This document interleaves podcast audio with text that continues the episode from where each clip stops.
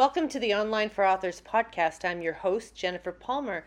This episode was recorded almost a year ago as a pre interview. Our guest has over 40 years of experience in music as an entrepreneur, building a successful business with virtually no advertising and creating a worldwide following, generating over 50,000 personal notes and letters of support for his music.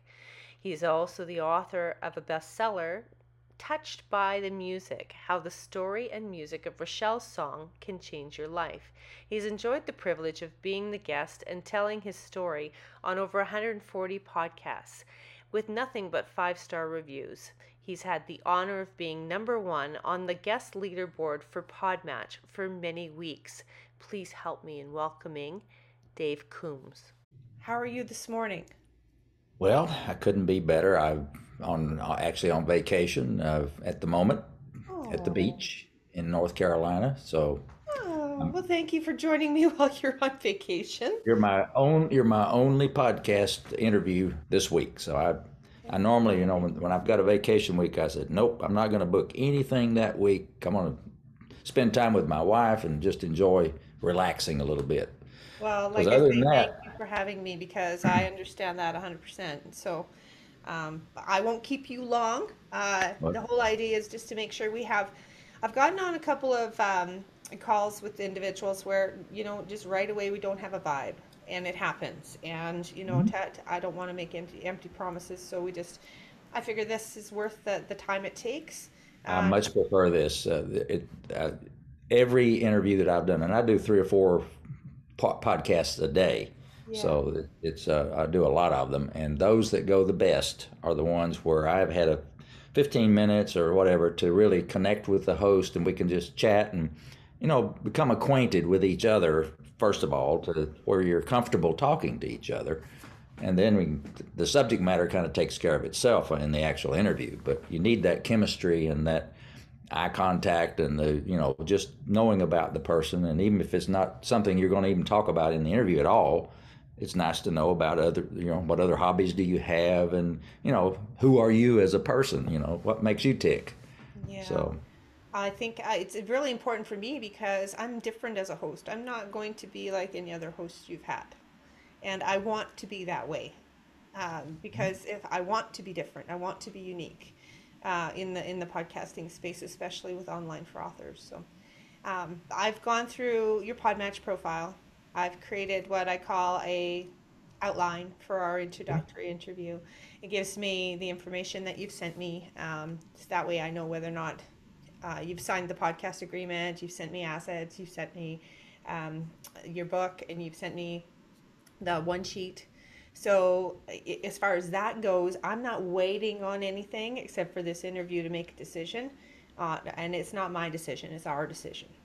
Um, mm-hmm. So um, I, I want to make sure that you know you like me as much as I like you, and if you don't, I want you to tell me, no, I'm sorry, we're not going to be a fit.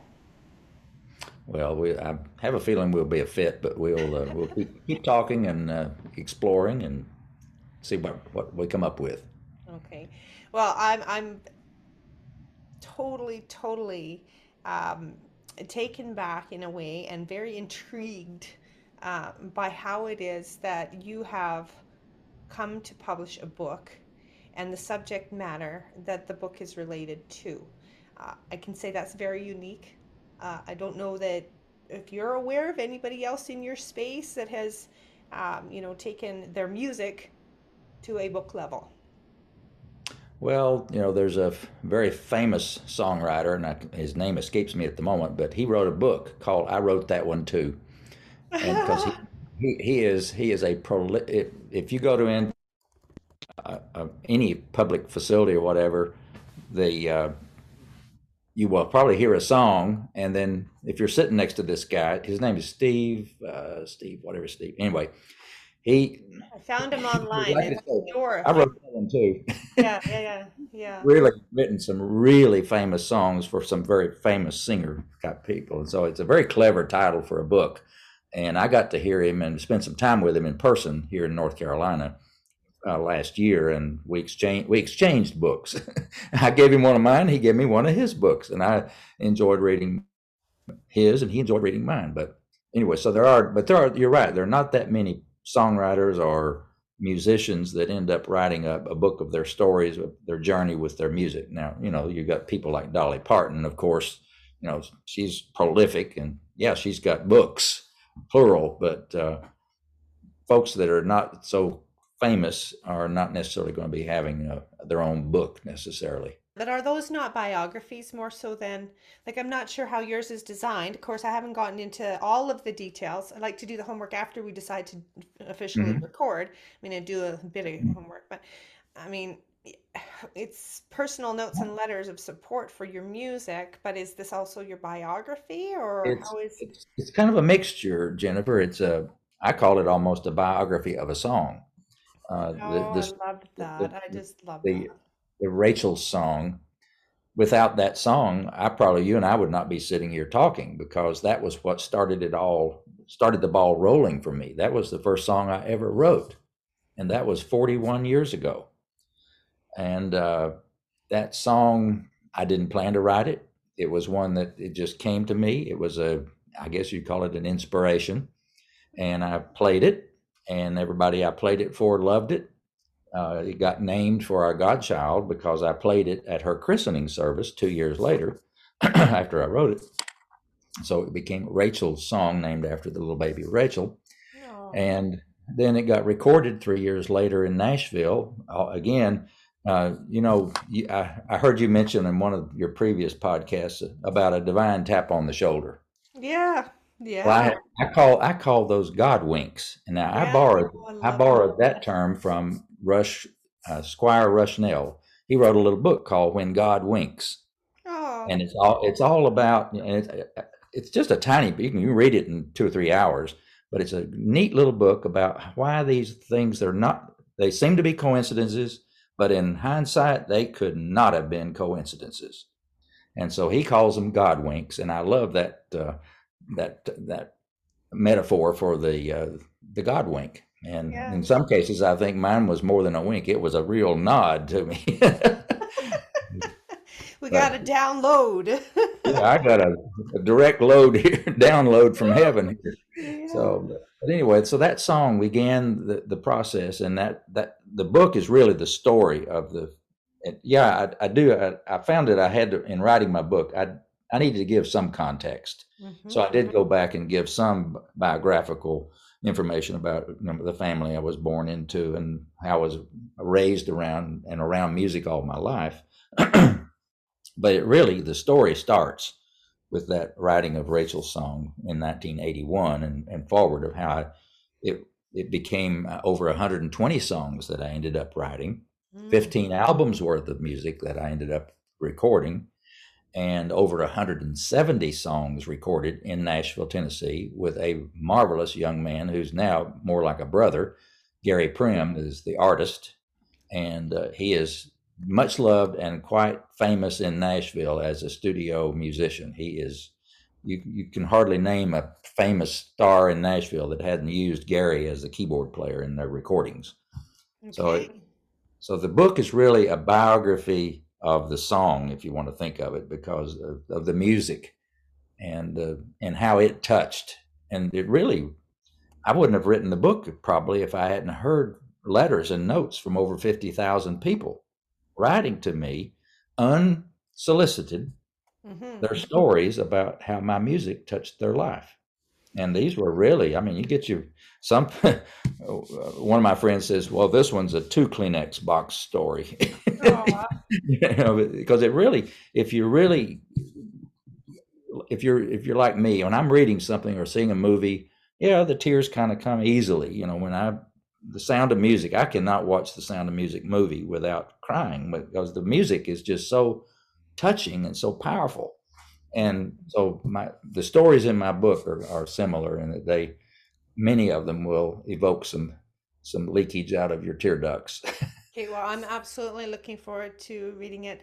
I love music. My daughter's a musician, um, and she's young, so I don't know what if she'll continue to everything. Okay, So she good. plays a guitar, she plays a piano, a clarinet, a tenor sax, and a trumpet at this point. Wow. Okay. Here's what I want you to do. after sometime when your daughter is around and you've got your computer there, bring up my website, and in the middle of my front page of my website, there's a play Rachel song button. And I want you to ask your daughter, come here, I want you to listen to this. What do you think about this song? And it will play the entire, it's not a sample, it's the whole song in full fidelity.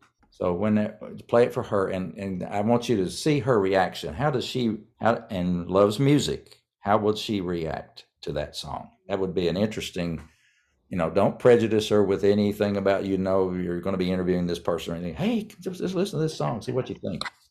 And uh, I have had, I've gotten letters from teenagers and young people that just love my music and it, and they use it to study by because it doesn't have any words, so they can listen to it without being distracted by words, you know, rolling around in your head. Right. Yeah. Uh, well, so, and she she does. She has music in the background all the time. But again, I'm blessed by music because anytime she's playing, which is almost every day, I get to enjoy music. So I just it's phenomenal. Wonderful. That is phenomenal. And I have a feeling that your daughter will end up being a fabulous musician in whatever instrument or instruments, plural, that she decides to pursue because that passion sounds really sincere and really deep. Now, a lot of kids, they're so distracted. I got to go to soccer practice. I got to go do this. I got to go do that. And they won't spend the time on task with their instrument, whether it's a piano or a saxophone or guitar or whatever instrument it takes time on the instrument to practice to become really good. And you can, I can always tell a kid that you have to tear them away from their instrument to come eat supper. That's a, that's a kid that has a passion for their their music when they they love it so much that you have to say you got to get away from that. Come over here and let's eat. now, when I built my own music business back in 1980s, I found a niche and I built a, a, a, sales channel myself. Me and two other musicians across the country, we created our own market channel, play and sell market and gift shops. We were the first. I've sold millions of dollars worth of my music through gift shops around the country. Of course, but now that model has been consumed by everybody else having they they they recognized what I'd done and they jumped on the bandwagon and so pretty soon it was everybody else. But I had already made my my money on the the channel because I was an early adopter and creator of the thing.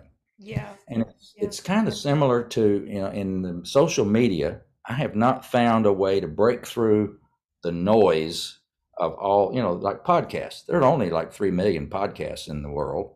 That's right. so you you've got the same problem. How do you break through your podcast against all these other pod matches? Just got a sampling. Now I'm the number one guest on podcast right now. Have been for a couple of weeks. Yeah. Um, I I talked to Alex and Alicia, and they're complimenting complimenting me on being there, but mm-hmm. but still there there are millions of podcasts out there. How in the world do you set yourself apart from those and and garner the the viewership? And in your case, you want the conversion not only to you want to convert them into clients that take your services of being able to help them further whatever the market whatever they're trying to market whether it's books or in, in this case it's, it's books. My model is definitely monetizing the podcast and being different and and finding ways. The podcast for me is a lead generator.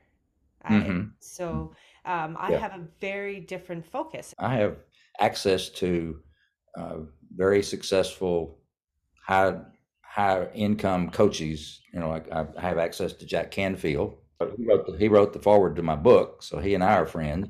Yeah, so right. you know, there's I have access to these people, but even with their suggestions, the niche that I'm in with with music and being a um, a nonfiction, almost a biography kind of book, the marketing and the monetization of that is very different different than uh, a how-to book you know five ways to do this seven ways to do that how to lose weight in three days you know all all these books. You can those are marketable and really monet, easy, more easily monetized than a book telling a story about a song and, and music. I am semi-retired i'm 70 i'll be 75 in a couple of weeks. Wow congratulations wife, and my wife is retiring she is the controller for the state of North Carolina, Oh. And so she's retiring at the end of June. And so we're planning on scaling back a little bit. So, for example, I would not sign up to do a podcast at this stage in my life because we want the freedom to be able to do some travel and visit visit people we haven't visited in three or four years, yeah. and uh, those kind of things. So my my monetary and personal situation is a little different than a young whippersnapper that's just written a book. Man, I got to make a living out of this thing, and I got to really go for it. I'm not in that position. If I never sell another book, I'm still good. So it's it's it's, it's all right. But uh, you're in it for the passion. I love yeah, that. Okay. I'm in it for spreading the, the my music around the world because I know it touches people. So my book is really just not a lead generator, but a lead uh, a, a, pointer to my music to say go go listen to this music and hope it hopefully it'll touch you as well. Yeah. And so that's I have a little different motivation, I guess, than some folks, but maybe. But, I really enjoy the podcast. You know thank you so much, and I hope you continue to listen to them. And I look forward to putting you on them. And uh, I will definitely take your advice there. And as I can get her attention, I will. I will uh, definitely be listening to to Rachel's song with her. And if she wants to reach out to me, she can send me an email. I'll be happy to communicate with her as well to give her some encouragement. Thank you so much. Thank you so much, Dave. Okay. All right. Thank well, thank so you, much. Jennifer. Okay, bye uh-huh. now. We hope you've enjoyed this episode. Don't forget to subscribe, like, follow, and share. And we always love reviews. Until next time, thanks for listening.